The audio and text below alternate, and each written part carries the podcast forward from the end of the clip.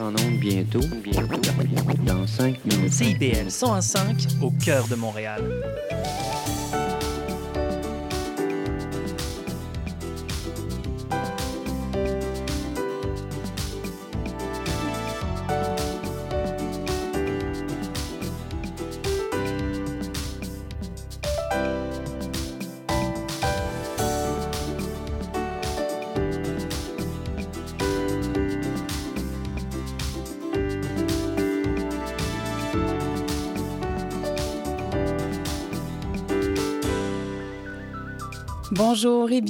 L'effet durable sur les ondes de CIBL 101.5. Je suis Maude Desbois, votre animatrice, et c'est notre dernière émission de la saison. On sera de retour le 5 septembre et entre-temps, pendant l'été, on vous laisse pas tomber. Vous allez pouvoir profiter de rediffusions d'épisodes tout l'été, le mardi matin à 10h, même heure que d'habitude, même heure, même poste. Alors aujourd'hui, Chronique cinéma et environnement. On parle aussi avec Cassandre Charbonneau-Jobin, la co-porte-parole de Mobilisation 6600, en rapport avec la prolongation du boulevard L'Assomption, destruction euh, du boisé Steinberg. Il y a eu toute une semaine de mobilisation dans, ce boisé. Euh, il y a aussi Julien Puget de Vélo Québec qui nous donne euh, des trucs et astuces pour faire du vélo-tourisme hein, pour les experts, mais aussi pour celles et ceux qui, comme moi, n'en ont peut-être jamais fait. Et pour commencer, on parle d'énergie. Mais pas l'énergie de chez vous, là, dans, vos, dans vos appareils. On parle de notre énergie à nous, dans notre corps, avec la conférencière Julie Bloom. Bonjour, Julie. Bonjour, Maude. Contente d'être ici avec toi ce matin. Très heureuse de te recevoir pour cette première fois à l'émission et j'espère que ce ne sera pas la dernière. Je sais que tu as plus d'un sujet dans ta poche et on aura certainement l'occasion de se revoir. Mais aujourd'hui, l'énergie. Oui, écoute, c'est un sujet qui me tient vraiment à cœur, puis c'est quelque chose qu'on considère pas beaucoup. Puis si on regarde post-pandémie, euh, on était, comme Sonia Lupien nous disait très bien, en situation de stress chronique. On traîne encore euh, de la grosse fatigue. Puis là, de, de regarder, euh, on se mentira pas non plus, en entreprise, les gens sont fatigués au travail, sont en surcharge. Euh, fait que de regarder non seulement notre gestion du temps, mais notre gestion de l'énergie.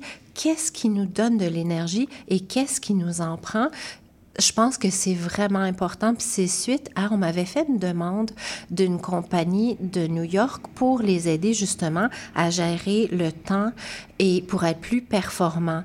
Puis là, quand je me suis penchée sur la question, j'allais faire mes études, tripeuse de neurosciences, puis aller regarder qu'est-ce qui vraiment change la donne? Parce que le temps, on l'a en quantité limitée, mais l'énergie, c'est toute une autre denrée.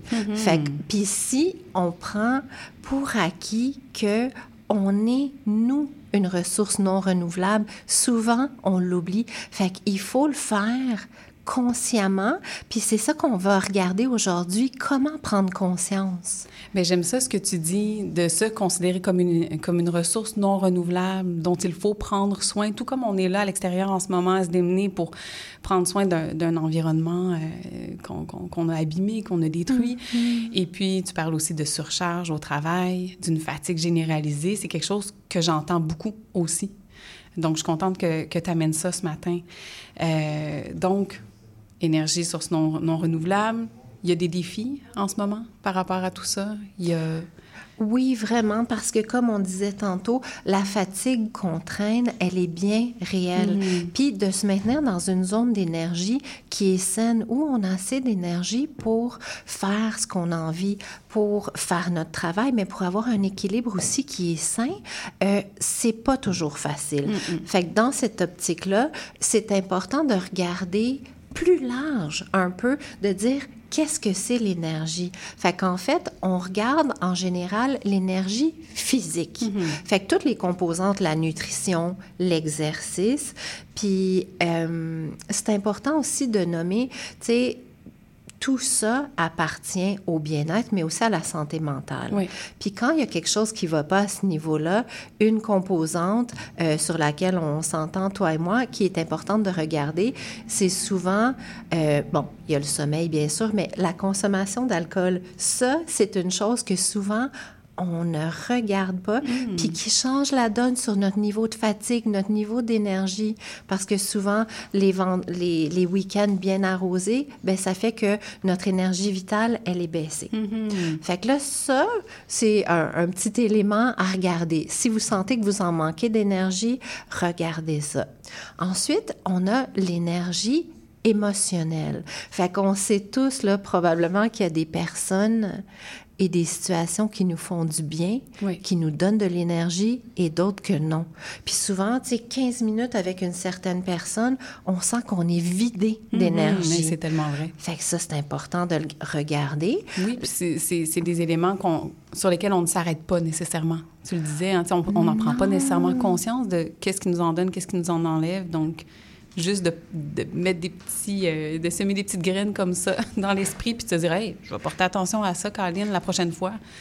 Mais oui, c'est ça parce que notre énergie, elle est limitée, puis on a des choix à faire. Fait comment se protéger ou mettre des limites, euh, c'est important. Puis je pense que c'est un bon moment post-pandémie pour revisiter ça, dire, tu sais, mon, mon réservoir, là, tu sais, comme l'indicateur avec le E puis le F de, de notre tank à gaz.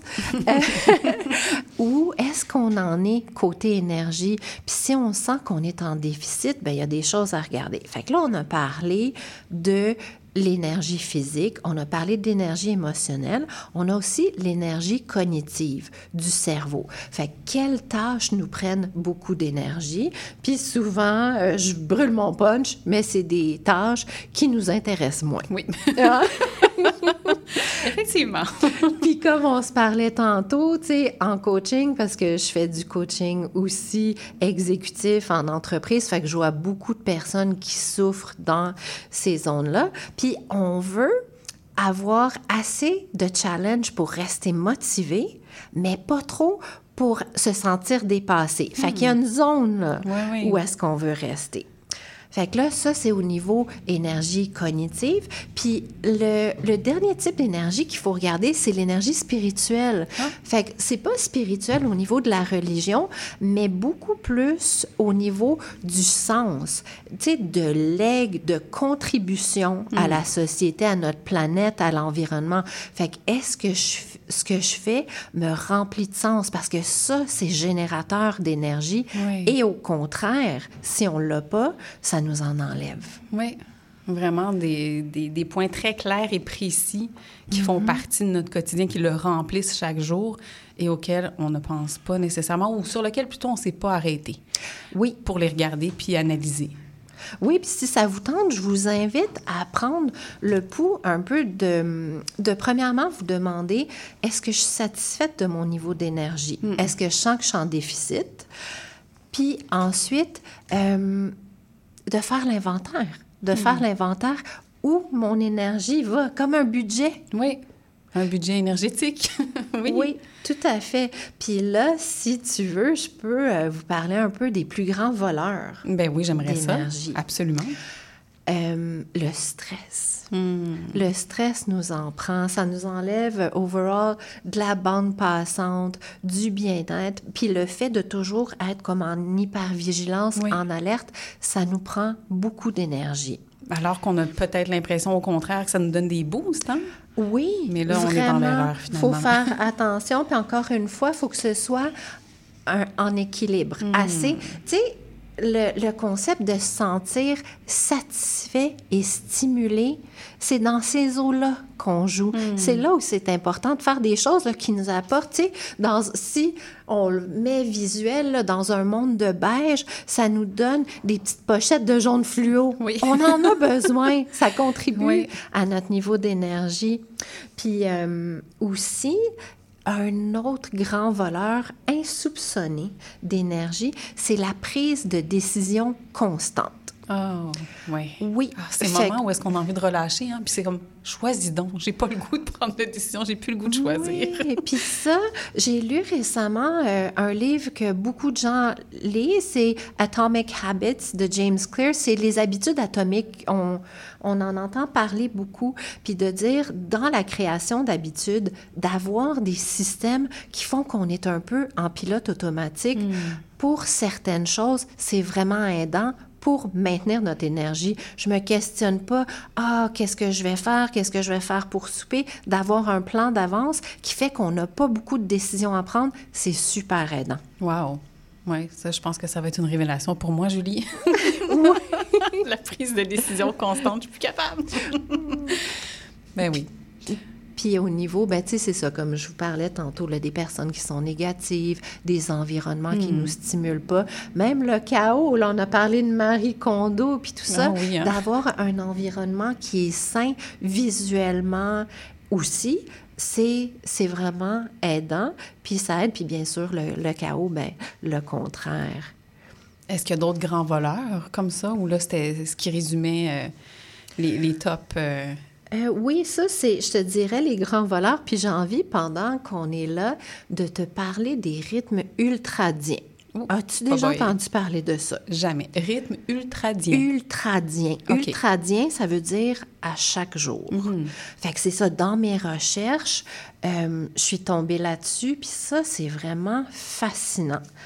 Dans, on a des rythmes circadiens qu'on Oui. connaît la plupart des gens pour les, les périodes d'éveil et de sommeil. Puis toute notre vie est régie en cycles de pics d'environ 90 minutes hein, pour notre sommeil profond, mais on a ces pics d'énergie-là aussi de productivité pendant la journée. Ce sont les rythmes ultradiens.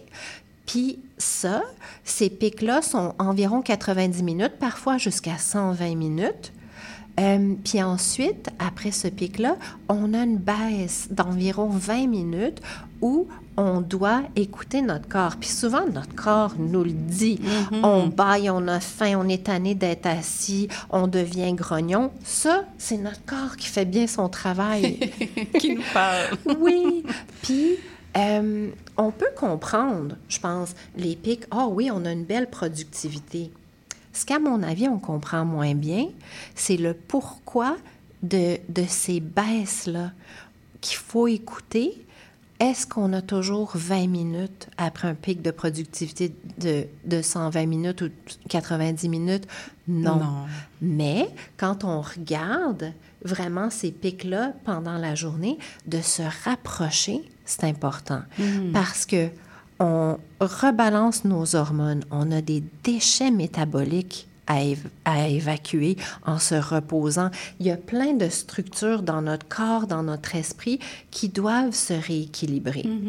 Fait que ça, on peut comprendre, mais ce qu'on comprend pas, c'est que si on le fait pas, fait que là, je reviens à l'idée, on n'a peut-être pas 20 minutes, mais on a certainement 5 minutes, 7 minutes, ouvrir la fenêtre, sortir sur le balcon, prendre des grandes respirations, s'étirer, envoyer un texto à quelqu'un qu'on aime, euh, prendre des micro-pauses au moins comme ça pour continuer d'être productif. Parce que dans le fond, de ne pas se reposer, c'est de se tirer dans le pied. Oui, c'est ce qui devient contre-productif, si on peut le, le franciser de cette manière-là. euh.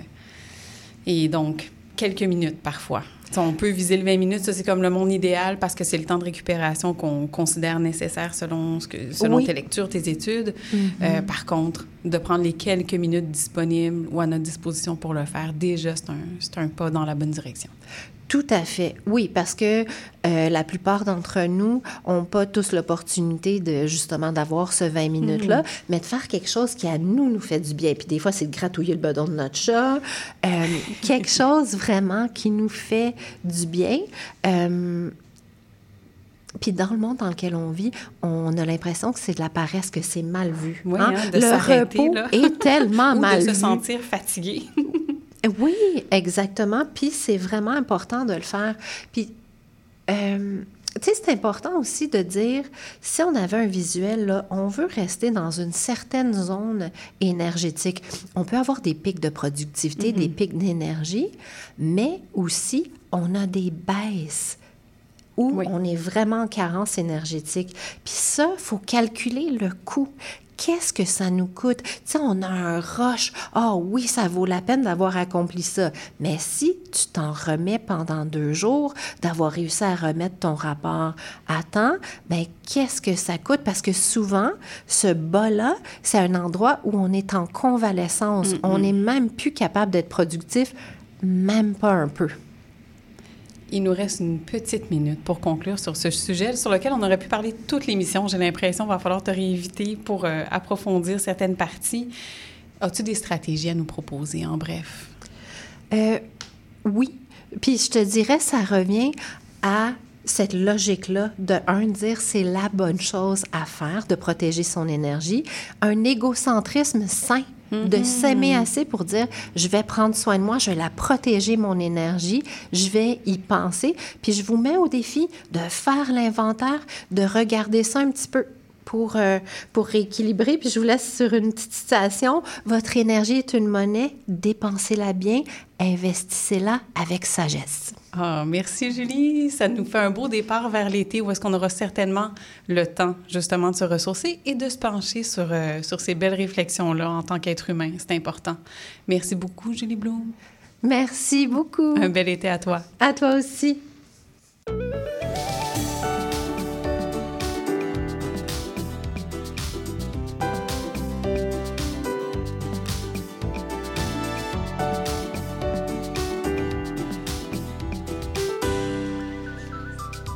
Nous voici maintenant avec Zoé Lauvergne. C'est ta dernière chronique avec Mais nous oui, à l'effet durable, déjà. Mm, mm. Et tu nous parles aujourd'hui de cinéma et environnement. C'est ça, exactement. Alors, pour, pour démarrer cette chronique, je vous propose une petite citation que j'ai vu passer euh, dans les journaux il y a quelques temps et qui m'a donné envie, en fait, aussi de, de faire ce sujet-là.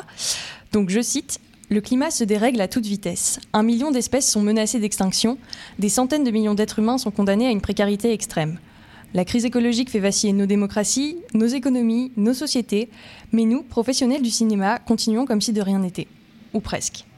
Ce que je viens de vous lire là, en fait, c'est les premiers mots euh, d'une tribune qui a été signée par près de 400 professionnels du monde du cinéma. Euh, alors, elle a été publiée le 22 mai euh, pendant le Festival de Cannes. Et cette tribune, c'est en fait un, un manifeste qui s'appelle CUT pour Cinéma Uni pour la transition et qui en fait appelle l'industrie du cinéma à être moins polluante et à réduire son impact sur l'environnement. Wow, c'est vraiment, euh, c'est vraiment beau hein, comme manifeste. J'ai hâte de lire le reste. Et quand tu parles de pollution, est-ce que tu peux nous en dire plus en termes d'échelle, Ouais. à quel point le cinéma pollue? Bah ouais, en fait, le, le cinéma, c'est un secteur du monde de la culture qui est vraiment polluant. Euh, bah, par exemple, une étude réalisée en 2006 révélait qu'en Californie, Hollywood et ses studios étaient les deuxièmes plus gros pollueurs de la région, juste après l'extraction du pétrole. Donc, énorme. Euh, concernant l'empreinte moyenne d'un long métrage, alors évidemment c'est une, une moyenne, mais j'ai trouvé plusieurs chiffres. Alors ça correspondrait soit à 37 allers-retours Paris-New York, selon une étude. Donc Wow, voilà, c'est pas rien gros. ou selon une autre étude, 1000 tonnes de CO2, donc ce qui correspond, euh, c'est l'équivalent de la consommation annuelle de 100 Québécois ou 10 000 allers-retours en avion entre Montréal, Montréal pardon, et Toronto. Donc voilà, énorme. Euh, mais évidemment, euh, il y a certains types de films qui vont être beaucoup plus, beaucoup plus polluants que d'autres en fait. Genre par exemple les, les super productions comme Titanic, euh, le film de Ah James oui, ben Cameron. là, je peux imaginer Ah, mais la ouais. quantité de décors, d'éléments, pas Mais- juste ça, en oui. arrière-scène aussi, là, Mais c'est ça, mais vraiment énormément. Donc déjà, budget de 200 millions de dollars. Donc ce film, déjà, c'est l'une des productions les plus importantes qui a jamais eu lieu.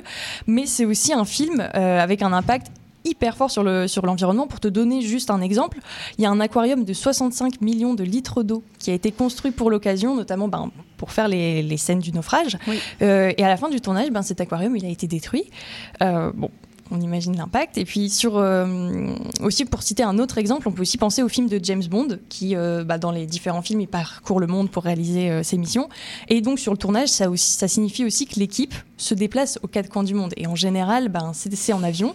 Oui. Et parfois, les scènes qui sont, qui sont tournées pendant ces voyages-là, bah, elles sont coupées au montage. Donc, Mm, mm. on, voilà, quoi, On les voit peut-être même pas, là, mais c'est ça, c'est ça. Donc, euh, donc voilà, je te cite que deux exemples, mais clairement, il y en a tellement plus. Ben oui, à la quantité de films et de séries qu'on peut Ouais. consommer, on peut imaginer la multiplication.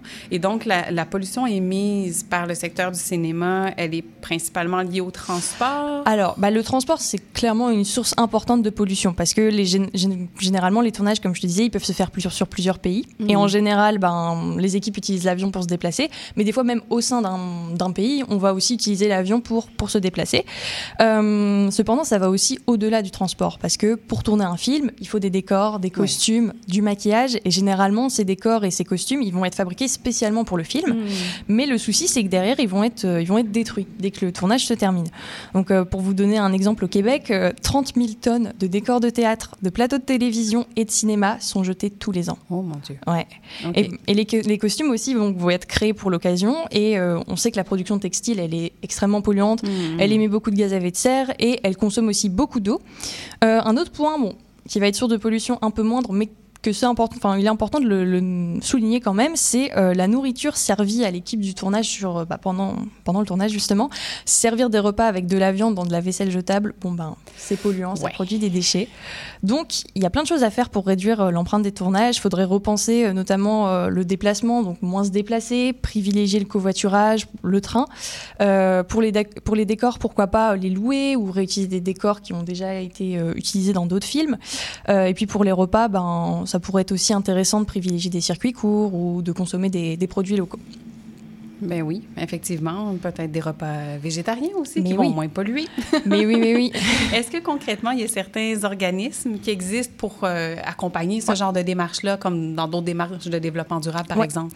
Alors, il y, a, donc des collectifs qui se, qui se forment au niveau national et international. Au début de la chronique, je parlais du collectif Cinéma Uni pour la Transition. Bon, Clairement, ça rassemble majoritairement des professionnels français et françaises, mais comme sa création elle a été annoncée durant le Festival de Cannes, il y a une certaine résonance internationale quand même. Mais sinon, au Québec, on a plusieurs initiatives qui existent. On peut tout d'abord mentionner euh, l'OBNL Ecoceno, mhm. et là je vais vous citer euh, son, site web, qui a pour mission d'accompagner la communauté artistique dans la transition socio-écologique en réduisant l'impact environnemental de la production culturelle.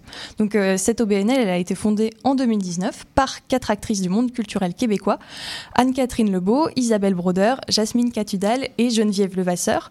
Donc en fait, euh, le principe, c'est qu'elle récupère les décors de films dont le tournage euh, vient de se terminer pour éviter leur enfouissement et elle le réutilise pour d'autres choses. Donc par exemple, le, premier projet euh, qu'elles ont, qu'elles ont mené, il concernait l'émission Jeunesse Sapiens en 2019.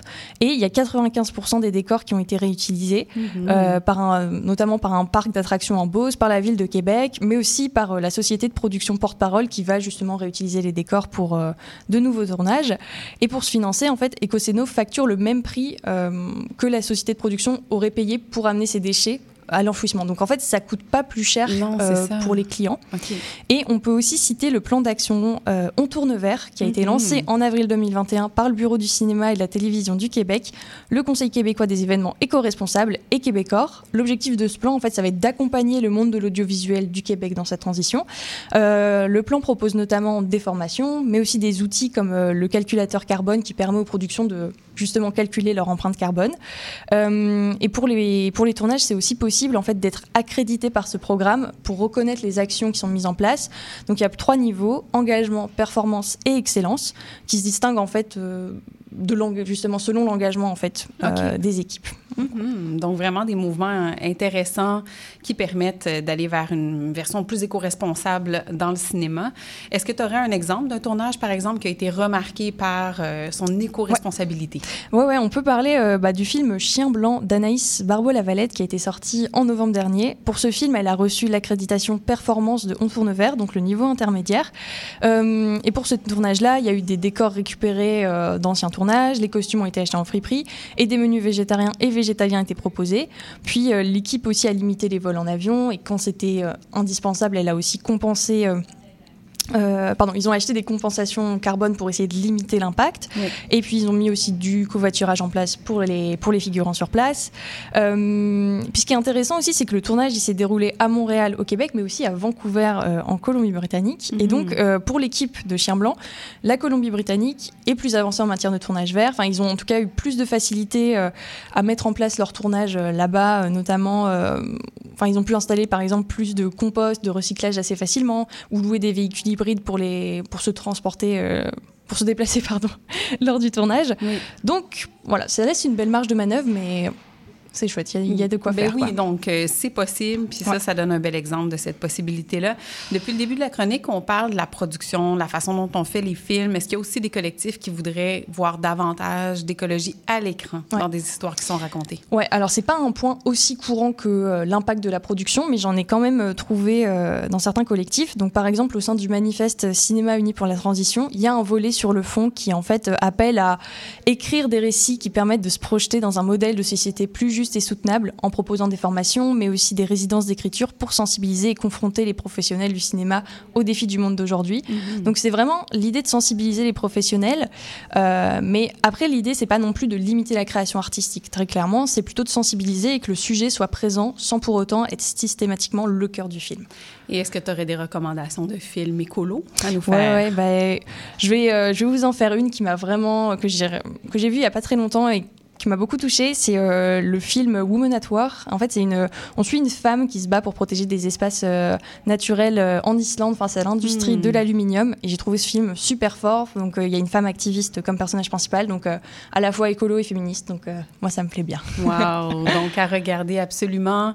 Et merci beaucoup hein, de nous avoir éclairé sur tout le domaine du cinéma, qu'on sait qu'il y a un grand impact, puis ça peut nous inquiéter effectivement dans l'inaction. Mais il y a des choses qui s'en viennent et ça va changer encore plus. Un grand merci, Zoé Levergne, pour tout tes participations et tes chroniques à l'émission. C'était vraiment agréable de t'avoir avec nous. Merci beaucoup à toi, Maud. Un bel été à toi.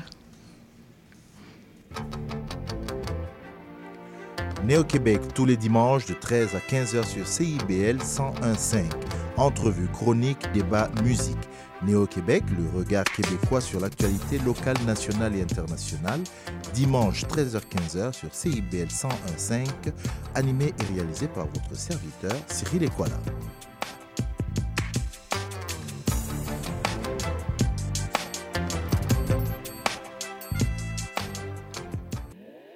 La fin du rap. Une émission 100% hip-hop d'ici et d'ailleurs qui ne vous laissera jamais sur votre appétit. On vient juste reprendre ce qui est à nous. On a le flow, on a le flair. Tout Gucci, comme le flair. Ice, ice, enfer. Laisse faire. Rassasiez vos oreilles à chaque semaine avec Aldo, Arnaud, JL, Marie-Lee et Veda, les lundis de 19h à 21h à CIBL. Oh yeah, Miss Lady Rain. Et John D. On vous attend tous les vendredis. De midi à une heure pendant votre lunch. Sur les ondes du 101.5 FM CIBL. À qu'en penses-tu? Suivez-nous sur Instagram et Facebook. Oh yeah. Oh yeah.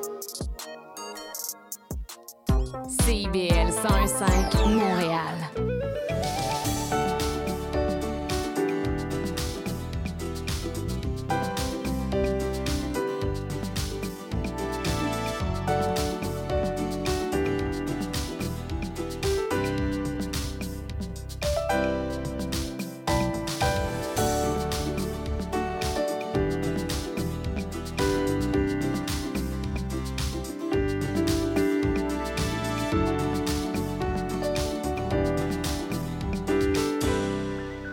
De retour à l'effet durable et maintenant, euh, je parle avec la co-porte-parole de la mobilisation 6600 Parc Nature. Merci à Maisonneuve, Cassandre Charbonneau-Jobin. Bonjour Cassandre. Bonjour Maud. Merci beaucoup d'être avec nous aujourd'hui. Alors, déjà d'emblée, on plonge dans le sujet mobilisation 6600. Qu'est-ce que c'est et qu'est-ce que vous défendez? Alors, c'est un mouvement citoyen euh, qui est né en 2016 en réaction à un projet de réindustrialisation de l'Est de Montréal. Il y a un vaste terrain euh, contaminé par une ancienne fonderie d'acier qui a été acheté par l'entreprise Raymond Logistique en 2016. Euh, et qui est destiné à devenir euh, l'une des plus grosses plateformes de transbordement de conteneurs en Amérique du Nord. Donc, on parle de wagons de train qui viennent de l'Est canadien, chargés de matières agricoles et qui vont être transvidés, donc transbordés, dans des conteneurs maritimes destinés à l'exportation à travers le monde. Ouais, OK. On dirait que j'ai comme une boule dans le ventre quand je t'entends dire ça. La plus grosse plateforme, on dirait qu'il faudrait en, être fier, mais pas vraiment, finalement. Là. Euh, donc, ben comme c'est à 100 mètres euh, d'habitation, de coopérative, de logement et d'un CHSLD, la boule dans le ventre, oui, effectivement, il n'y a pas de quoi être fier. C'est un projet qui, sur papier, a, du sens. Quand on pense en silo et qu'on pense en petites boîtes, on regarde un terrain contaminé à proximité du port, on se dit, ben c'est génial, mettons de l'asphalte et des conteneurs et c'est parfait. Et quand on élargit un peu le portrait, on réalise que c'est en plein cœur d'un arrondissement majeur de Montréal. Merci Hochelaga Maisonneuve, c'est le troisième plus peuplé, c'est le troisième plus grand arrondissement de Montréal. Alors ça fait vraiment tache d'huile. Il y a juste à voir une photo aérienne par drone, voir tous ces conteneurs au milieu d'un îlot d'habitation, de duplex, de triplex, puis le centre-ville qui, est- qui est au loin. Et on, ça n'a aucun sens de laisser faire ça. Malheureusement, le zonage industriel de cette zone-là précise le permet. Et- Donc, nous, on se bat pour préserver, pour empêcher l'installation de cette plateforme-là. Oui. Évidemment, il est déjà installé en partie, Mhm. mais on essaie de faire en sorte que son projet soit le plus petit possible, le plus compliqué à réaliser, et Mhm. on essaie de préserver tous les espaces verts qu'il y a autour, parce qu'il y en a. Ben oui. Il y a une friche ferroviaire, il y a le boisé Vimont, il y a Mm. le boisé Steinberg. Et notre vision à terme, c'est que tout ça devienne un vaste parc naturel de conservation et qu'il soit libre d'accès, que les gens puissent s'y promener librement, euh, se cou- courir avec leurs chiens, faire du sport, faire toutes sortes d'activités, herboriser, sans que ce soit un espace euh, rigidement euh, défini. Oui, oui, oui, je comprends. Et puis, c'est sûr que, tu j'entends ça, puis je me dis, mon Dieu, OK, en 2023, avec tout ce qui se passe, je comprends que c'est un processus qui a dû être fait avant avant qu'il y ait une étude un petit peu plus vaste qui a été faite sur le quartier, justement, comme tu dis, on pense en silo. Donc oui, on pense à ce terrain-là en particulier, comment le valoriser, valoriser entre gros, gros, gros guillemets, parce que c'est pas mon sens de la valorisation.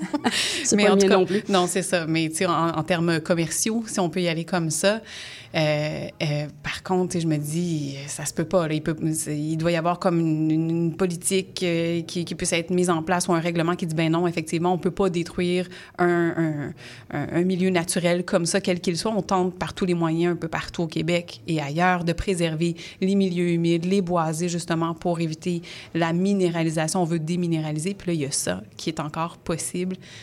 Mon cerveau, il veut pas comprendre, je pense. La loi est en retard. Le cadre législatif est beaucoup trop mou. En fait, théoriquement, là, dans la Charte euh, québécoise des droits et libertés, le droit à un environnement sain existe. Oui. Mais dans les limites prévues par la loi. Oui. Et ça, c'est la petite phrase qui vient tout jeter par terre, parce qu'à partir du moment où un Raymond a l'autorisation d'occuper un espace, à partir du moment où il y a l'autorisation d'opérer une plateforme de transbordement, ben notre droit à un environnement sain vient de foutre le camp. Oui. C'est donc que le pouvoir de l'entreprise privée est beaucoup plus grand que celle des citoyens, puis on le voit à Rouen-Noranda avec la fonderie Horn. Absolument. Même chose. Oui. On a tassé des citoyens. On aide la fonderie à ne pas se conformer aux normes et à continuer à polluer. C'est un droit de polluer. Oui. Notre cadre législatif octroie des droits de polluer avec certaines restrictions, toutefois, mais elles sont trop faibles. Alors, il faut que le cadre législatif change, à mon sens, ou alors qu'on ait un ministère de l'Environnement digne de ce nom, qui ait le budget nécessaire. Tu parlais, Maud, d'îlots de chaleur. Euh, le ministère de l'Environnement ne sait pas quoi faire avec les îlots de chaleur. Oui. On nous dit on n'a pas de protocole, on n'a pas de façon de mesurer ça, donc on n'en tient pas compte. Et pourtant, les vagues de chaleur dans Mercier, Hochelaga. Maisonneuve, elles tuent deux fois plus qu'ailleurs. Oui, c'est, Parce- je veux dire, c'est, il y a des indicateurs là, que le quartier de merci hochelaga maisonneuve est un des plus touchés. Oui, c'est au rouge. C'est Une carte rouge. des îlots de chaleur, c'est au rouge. Oui. Et avec le profil sociodémographique de la population, euh, ben, les, les conditions de vie, la- le, le niveau de vie étant plus faible, il y a plus de problèmes de santé euh, coexistants Oui. qui viennent être aggravés par les axes routiers que sont soulignés Notre-Dame. Et là, on nous propose de créer une route de plus, de prolonger le boulevard Assomption et Souligné pour desservir Raymond Logistique et euh, la croissance portuaire au détriment des populations locales. Et ça, c'est des routes qu'on va payer avec de l'argent public pour servir des intérêts privés. Oui. Et ça, c'est absolument révoltant. Puis je pense qu'il faut prendre action de ça. Il faut que les gens commencent à, à s'unir pour dénoncer ça. Parce que souvent, on est dans l'impuissance comme citoyen. Oui, parce qu'on on se sent tout seul, on est, on est comme un individu parmi tant d'autres face à une loi qui, qui est soit trop molle ou trop rigide en fonction de par où on la prend. Et là, tu parles justement de se mobiliser ensemble. Vous avez fait une semaine d'action dans le Boisé Steinberg, qui était absolument fabuleuse, cette programmation. Bravo déjà d'avoir mis tout ça en place. Et je pense que ça a eu un grand succès. Est-ce que tu veux nous parler de ce que vous avez fait? Oui, ben ça fait trois ans qu'on organise des semaines d'action avec euh, différents types d'activités. Et cette semaine, ça a pris la forme d'un camp climat. Euh, on s'est associé avec plein d'autres groupes, plein de groupes étudiants. La coalition des étudiants pour un virage écologique et social était là, euh, le Hub, le Sémaphore, plein de groupes qui ont décidé de participer, de mettre la main à la pâte et de, monter une programmation qui incluait du cinéma, de l'herboristerie, des ateliers d'identification des plantes, le jardin botanique nous a offert une conférence, euh, l'organisme Phytoaction nous a offert un atelier sur la décontamination par les plantes. On a eu des, un volet culturel. Émile Bilodeau est venu faire un spectacle qu'on a identifié comme un show caché. Oui. Je ça très drôle. on voulait pas non plus se ramasser avec 5000 personnes dans le boisé. On n'est Mhm. pas Evenco, mais des fois, on dirait qu'on se prend pour ça. Euh, il y a Calamine qui a fait un spectacle euh, Ouais. de hip-hop. Euh, il y a eu du spectacle de, de cirque.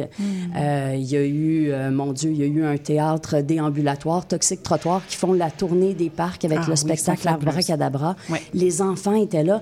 Et on, on- pendant cette semaine-là, on a fait cohabiter un paquet de gens qui ne se côtoieraient pas tant Hmm. autrement. Il y avait des familles, des étudiants, des gauchistes euh, convaincus, militants, monsieur, madame, tout le monde qui veut juste prendre une marche dans un bel espace vert.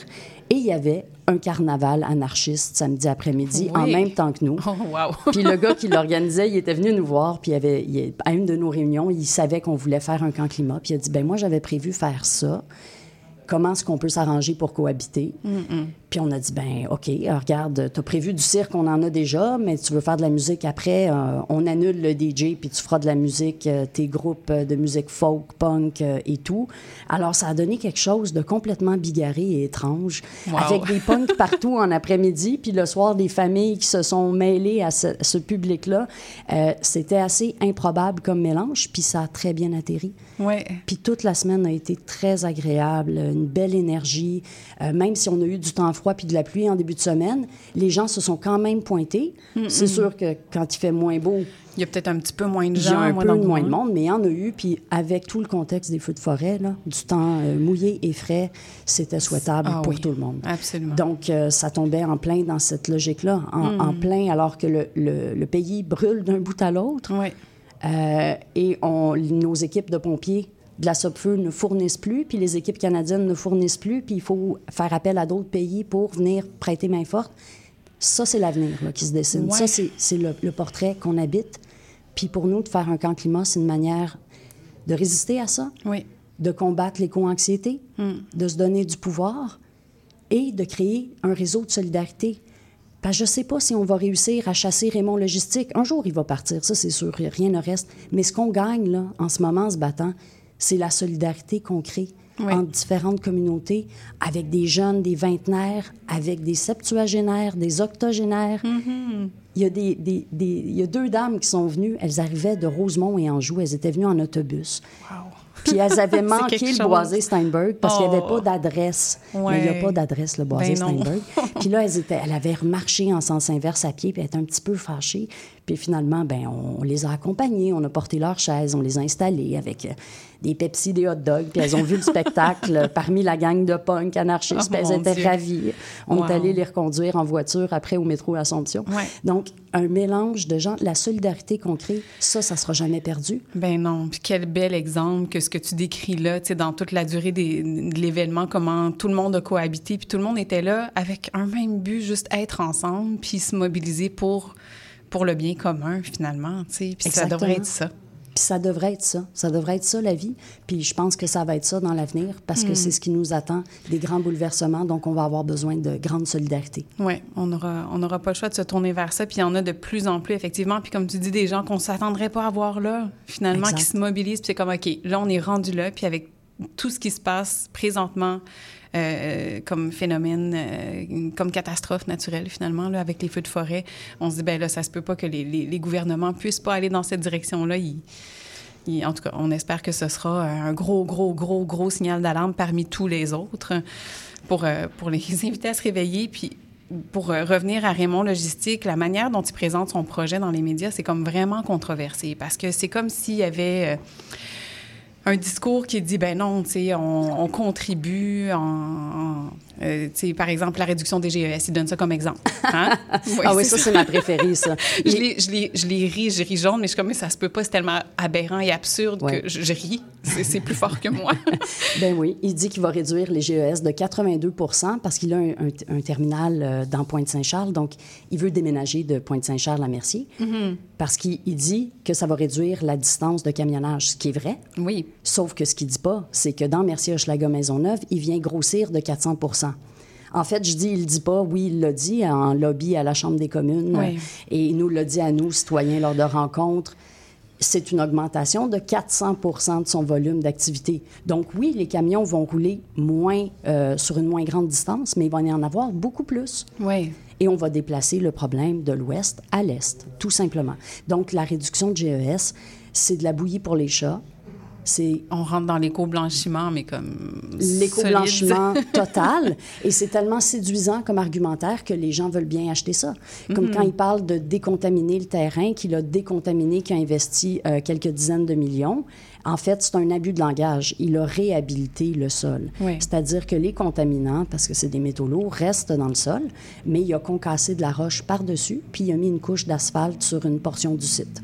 Donc ça, c'est euh, pour répondre aux normes gouvernementales en hmm. matière d'utilisation industrielle d'un terrain contaminé. Si on voulait faire du résidentiel sur ce terrain-là, il faudrait creuser, creuser, creuser, enlever le sol. Ça passerait pas. Euh, donc, il a réhabilité les sols, il les a pas décontaminés. Quand il va mm-hmm. s'en aller, le sol va rester contaminé et asphalté. Oui, donc euh, j'aime ça que tu emploies abus de langage parce qu'il y en a beaucoup et c'est toujours une question de contexte et de mesure, puis en relation avec quoi sais, quand tu dis oui, c'est selon les normes, mais pour de l'industriel, tu mets des maisons là, ça passe pas. il faut creuser puis décontaminer encore plus. Exact. Donc, c'est là deux poids, deux mesures. Hein? Il faut, faut pas faire semblant. Puis j'espère que ça aussi, euh, ça se parle beaucoup quand même au niveau de, de, la réelle transparence puis d'avoir euh, euh, des, des, des normes beaucoup plus strictes et une définition beaucoup plus précise quand on parle de décontamination, quand on parle de réduction GES.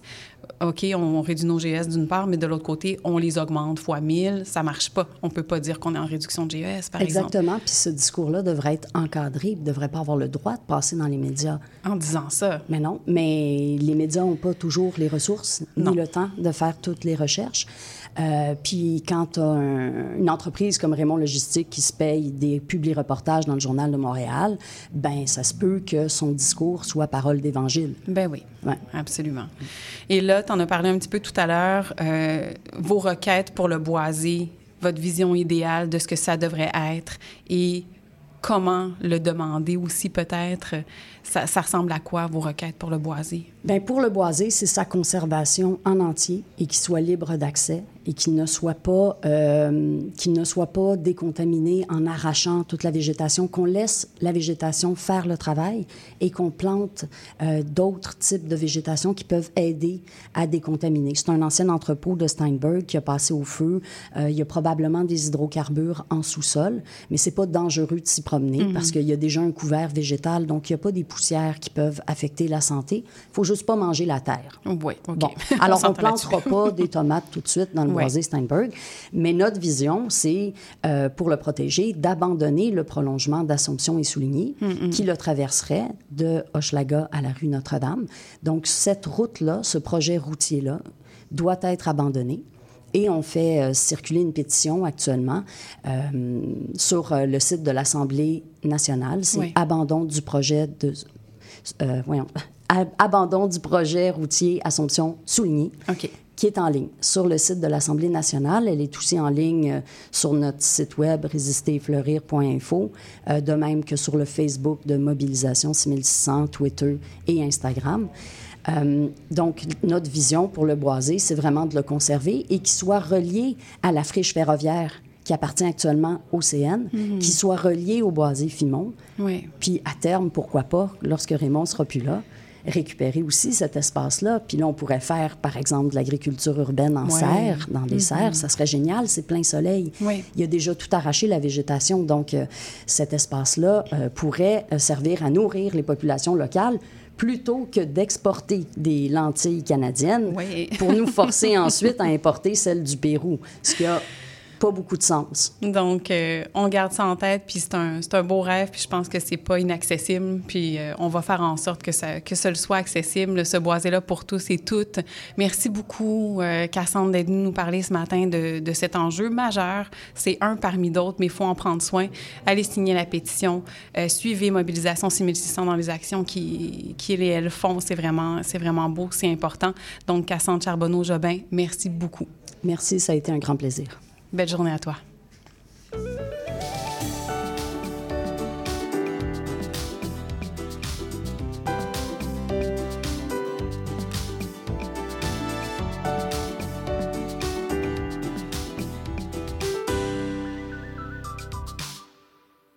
Nous voici maintenant avec Julien Puget, responsable des relations gouvernementales chez Vélo Québec. Bonjour Julien. Bonjour Maude. Alors, on a déjà un pied dans les vacances. C'est notre dernière émission aujourd'hui. L'été approche et on en a un autre sur les pédales de notre vélo pour plusieurs. Hein, on est très content quand le printemps arrive de pouvoir enfin sortir nos vélos. Et on parle plus spécifiquement aujourd'hui avec toi de vélo tourisme. Donc, comment faire du tourisme à vélo? Comment tu le décrirais ça pour une personne, mettons, qui n'en a jamais fait? Oui, le tourisme à vélo, l'image, la première qui nous vient, c'est celle euh, du voyage au long cours, en itinérance, les sacoches chargées. Euh, on en a même parfois une image un peu euh, de défi sportif. On part de l'Alaska et puis on rejoint la Terre de Feu.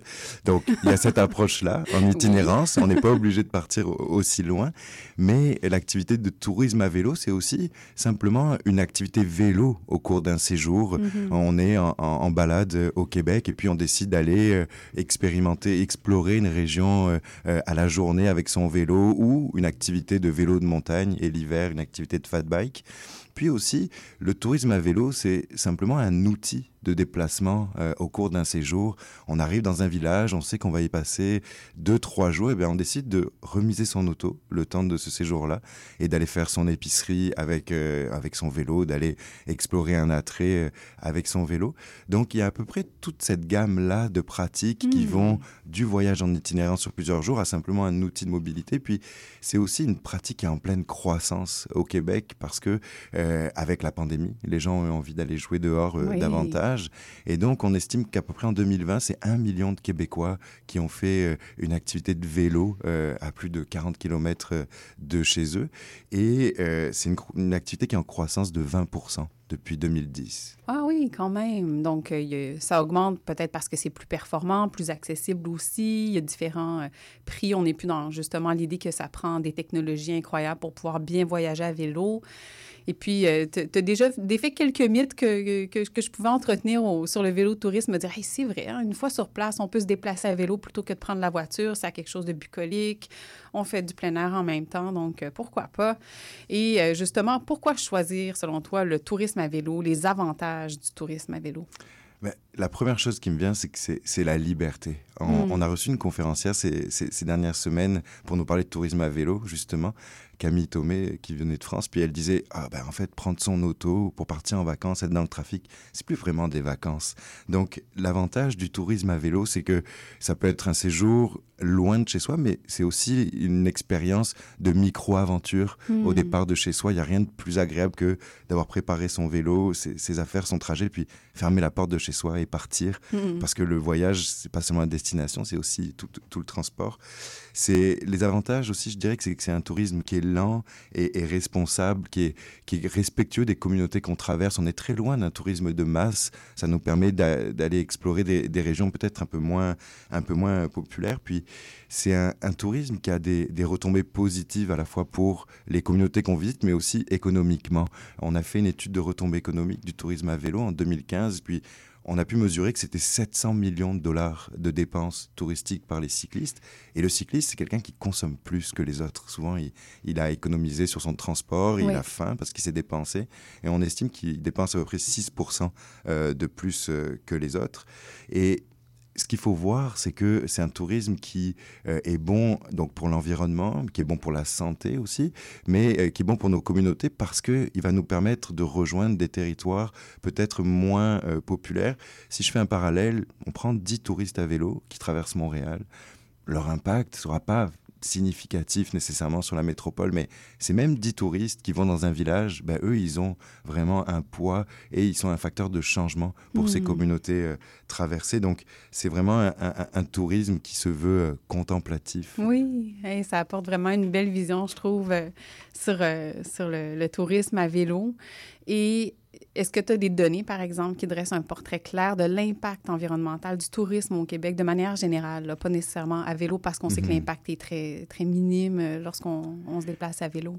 À ma connaissance, on n'a pas fait de mesures d'impact euh, au Québec euh, de- du tourisme, l'activité touristique. Souvent, quand on parle de mesures d'impact en lien avec l'environnement, c'est les émissions de GES. Mhm. Dans le monde, on sait que l'activité touristique, c'est à peu près 10% des émissions de GES dans le monde. Mhm. En France, c'est autour de 8%.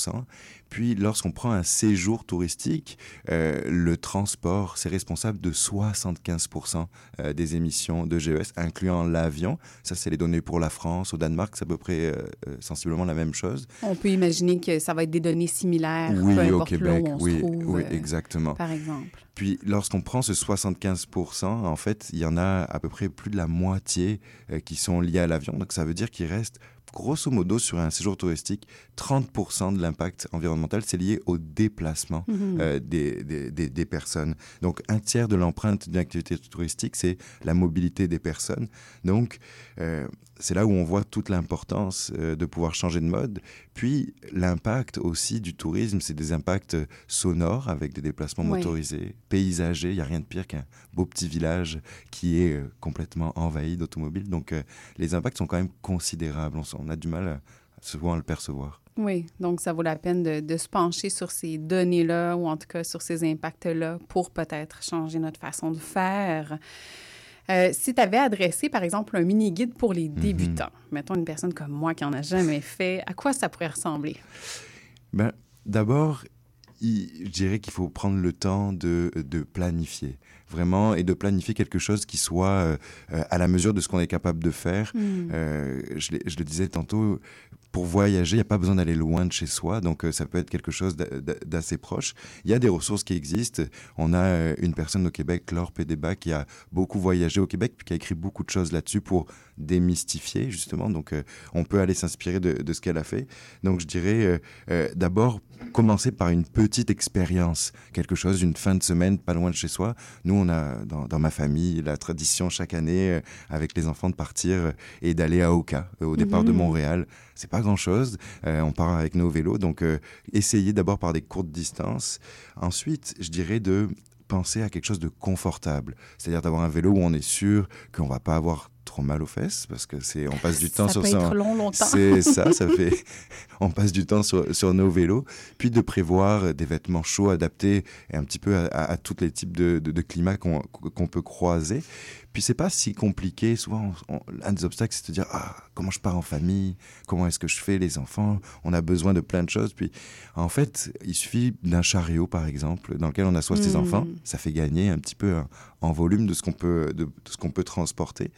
Euh, prévoir des sacoches aussi. Puis euh, je dirais essayer de partir le plus léger possible. Oui, on on a a tendance, tendance à se charger, oui, hein. à se charger beaucoup, surtout quand on voyage en automobile. Puis là, c'est aussi ça, euh, ce, ce type de Mm. voyage-là, c'est d'essayer de voyager différemment. Et, euh, et donc, on n'a pas besoin peut-être d'emmener tout un tas de choses euh, euh, comme on aurait l'habitude de, de s'équiper. Donc, je dirais prévoir simple, prévoir petite bouchée par petite bouchée. Puis, en fait, euh, l'essayer, c'est vraiment l'adopter. On dit souvent qu'un touriste à vélo, c'est un, un multirécidiviste. Quand il a pris le goût, il va essayer. Donc, euh, petit à petit, on peut envisager des choses de plus grande envergure. Oui, et de faire en sorte que l'expérience soit belle, parce que si c'est souffrant la première fois, c'est sûr qu'on n'aura pas Ça envie. peut être décourageant. Ça peut être décourageant. Puis tu parlais là, que, tu parlais, que tu partais avec tes enfants, Mhm. avec un petit chariot à l'arrière, par exemple, quand ils sont plus jeunes. Est-ce qu'il y a un, un âge que tu suggérerais? Parce que, tu sais, il y a comme une espèce de entre-deux où est-ce que là, yeah, voyager avec des enfants à vélo, ça peut être laborieux, ça peut être trop long pour eux, c'est Mhm. exigeant, donc... euh, Ben, je dirais avec des enfants, prévoir des courtes distances. Il n'y a pas besoin, on peut facilement faire euh, avec un vélo mécanique une cinquantaine de kilomètres dans la journée. Euh, Il n'y a pas besoin d'en faire autant, on peut en faire plus. Avec un vélo assistance électrique, c'est encore plus simple. Mhm. Ça, ça change beaucoup la donne aussi. Oui. J'en ai pas parlé, mais c'est quelque chose euh, ouais. qui peut vraiment tout changer. Donc, avec les enfants, je dirais prévoir des itinéraires qui sont courts. On a la chance dans la grande région, euh, par exemple de Montréal, d'avoir la route verte qui sillonne euh, de part et d'autre, euh, au nord, au sud, à l'est, à l'ouest. Donc, euh, avec des niveaux de service qui sont vraiment de très haute qualité. On peut combiner ça avec du transport collectif, puis Oui. des hébergements qui sont euh, certifiés Bienvenue Cycliste. Vélo Québec certifie des hébergements qui sont vrai, hein? capables d'accueillir des personnes à vélo. Et, et la petite astuce, c'est que dans les campings certifiés Bienvenue Cycliste, il n'y a pas besoin de réserver euh, d'avance. Une place est toujours garantie. Donc, de trouver des itinéraires qui passent euh, le long d'infrastructures cyclables qui sont euh, comme ça, avec un haut niveau de service. Et avec les enfants, prévoir de quoi manger, parce que Ah ça oui, les hein. occupe, puis de quoi jouer. Dans une remorque à vélo, Mhm. euh, c'est très facile de faire autre chose. Donc, euh, Oui. petite distance et de quoi s'occuper. Oui, et de peut-être combiner le, le- le type de transport employé pour varier un petit Oui. peu, puis quand on veut se rendre plus loin, peut-être euh, avoir une alternative en, en transport collectif ou autre. Et pour toi, ça serait quoi euh, les incontournables de l'été pour celles et ceux qui sont déjà habitués au Mhm. vélotourisme ou pas? Mais il y a sûrement des trajets qui sont un petit peu plus corsés, un petit peu plus aventuriers que d'autres. Oui, on a la chance au Québec d'en avoir beaucoup. Si je reprends euh, par rapport à ceux qui pourraient débuter, autour de Montréal, il y a euh, des petits bijoux comme le Parc national d'Oka, Mhm. le Récréoparc de Sainte-Catherine, puis l'île Saint-Bernard qui permettent, ou les îles de Boucherville aussi, qui permettent de combiner euh, le bateau, le vélo, ça pour les enfants, puisqu'on en Ouais. parlait, c'est toute une aventure, c'est vraiment exceptionnel. Ensuite, un peu plus loin, si on s'éloigne, il y a les classiques du petit train du Nord et la- au Nord, et puis de la véloroute gourmande aussi qui fait qui traverse la Montérégie, l'Estrie. La véloroute gourmande d'ailleurs a été classée dans les 52 destinations sur le- du New York Times à visiter euh, pour cette année 2023. Puis ensuite, il y a euh, des choses un petit peu plus corsées. Si je pense par exemple euh, la véloroute des Bleuets, c'est très accessible, mais ça nous emmène déjà au, au lac Saint-Jean. Puis euh, moi, je suggérerais la véloroute des Baleines sur la côte Oh, nord qui oui, hein. permet de rallier Tadoussac jusqu'à Bécomo. Et toi, est-ce que tu as un trajet de prévu pour cet été? J'ai euh, un trajet de prévu, pas un itinéraire justement euh, au long cours, plus euh, des activités à la journée dans le Bas-Saint-Laurent, dans le Kamouraska. OK. J'ai très très hâte.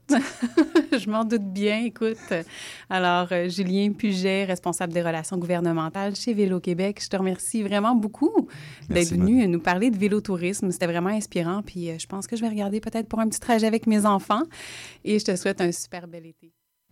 C'était notre dernière émission de la saison. On sera de retour en septembre, comme je le disais en, début. Merci à tout le monde d'être à l'écoute. Je vous souhaite euh, euh, un super bel été et profitez des rediffusions. Hein, mardi, euh, 10h, tout l'été, il y aura des rediffusions d'épisodes. Et cette émission-ci sera en, en, rediff- en rediffusion sur euh, les ondes de CIBL jeudi à 10h30.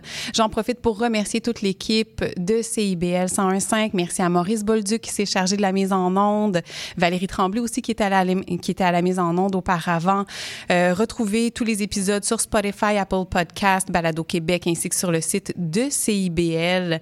Euh, voilà. Merci à toutes les intervenantes, tous les intervenants qui sont passés au micro au courant de cette saison qui a été vraiment fabuleuse. J'ai très hâte de vous retrouver à l'automne. Je vous laisse maintenant plonger dans l'été avec cette chanson de Fanny Bloom, magnifiquement accompagnée par les musiciens de l'Orchestre symphonique de Montréal sous la direction de Raphaël Payaré. Chanson composée pour l'édition 2023 de la chanson à l'école qui est propulsée par Culture pour tous. Alors, je vous laisse avec ce rayon de soleil et beaucoup de frissons. On écoute le grand rendez-vous. Un bel, un bel été à tous et à toutes.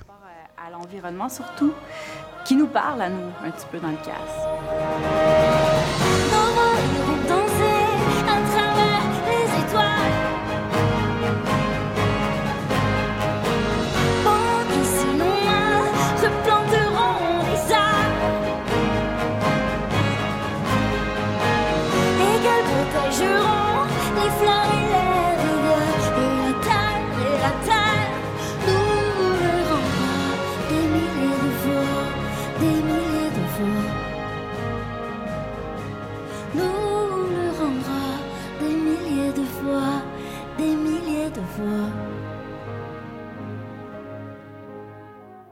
Il y a une. Tu viens-tu te foncer dans le porte-patio, Gaétan? Mais non. Voyons, je t'ai vu. C'est mon émission, vous commencez. Voyons donc, Gaétan, c'est un annonce, c'est le mercredi 10... Ben... Les Trois Moustiquaires, votre fenêtre embrouillée sur l'actualité. Mercredi 17h à CIBL. OK, vas-y.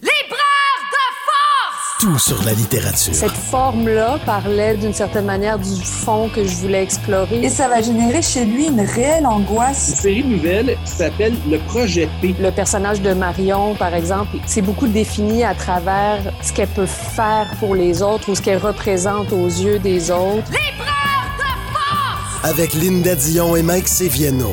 Jeudi 18h, rediffusion mardi 16h. CIBL, au cœur de la littérature. Ici Yvan Bugeaud de l'émission Folie douce. Expert généraliste en santé mentale depuis 1991, Folie douce repousse les préjugés et tabous. Témoignages, entrevues d'experts, chroniques, toutes les facettes de la santé mentale en une seule émission. Folie douce est le rendez-vous radiophonique révélant le vrai visage de la santé mentale. Lundi matin, 11h à CIBL 1015 Montréal.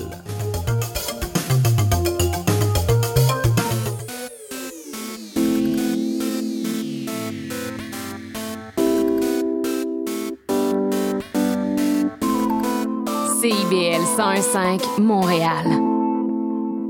CIBL, 40 años en el corazón de la cultura.